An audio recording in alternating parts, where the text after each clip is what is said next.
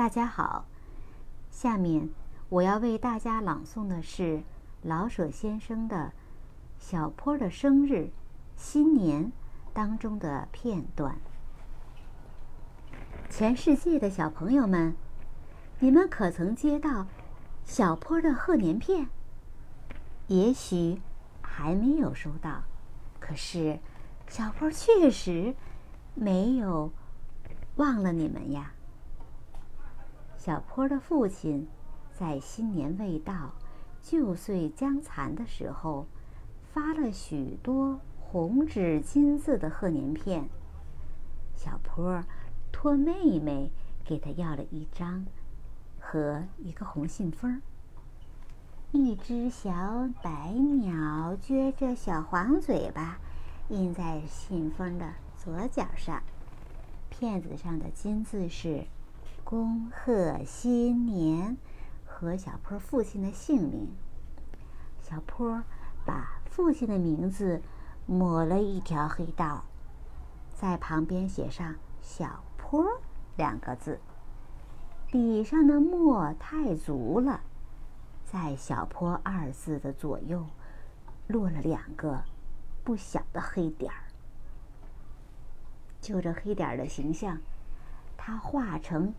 一个小兔和一个小王八，他托哥哥大坡在带着小白鸟的信封上写：“给全世界的小朋友，小朋友们，等我给你们讲一讲小坡所用的‘全世界’是什么意思。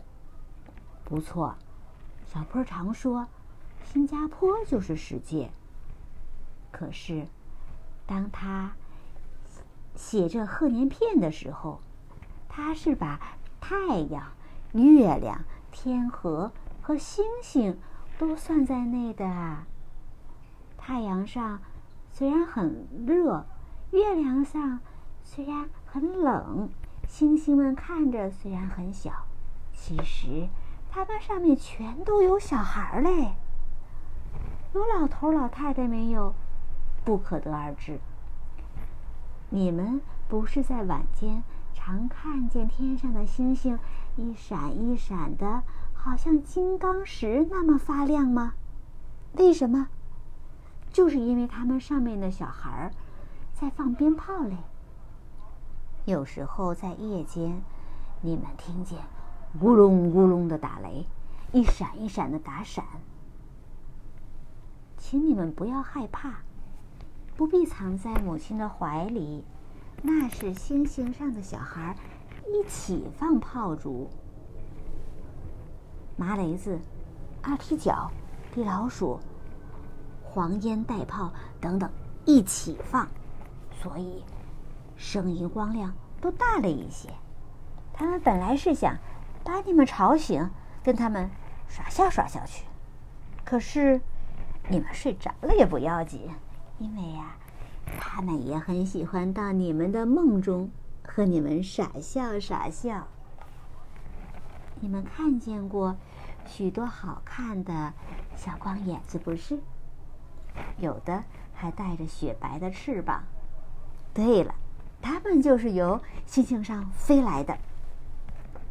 小波的贺年片是在年前发的。可是你们不一定能在元旦接到。你看，它的红片儿，也许先送到太阳上去，也许先送到月亮上去，也许先在地球上转一个圈儿。那全看邮差怎么走的顺脚。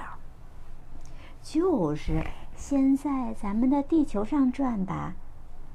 不是，也许先送到爱尔兰，也许先送到墨西哥吗？简直的，没有准儿。可是，你们只要忍耐着点儿，早晚一定能接到的。假如你们看见天上有飞机的时候，请你们大家一起喊，叫它下来，因为也许那只飞机就带着小坡的贺年片往月亮上或是星星上送的。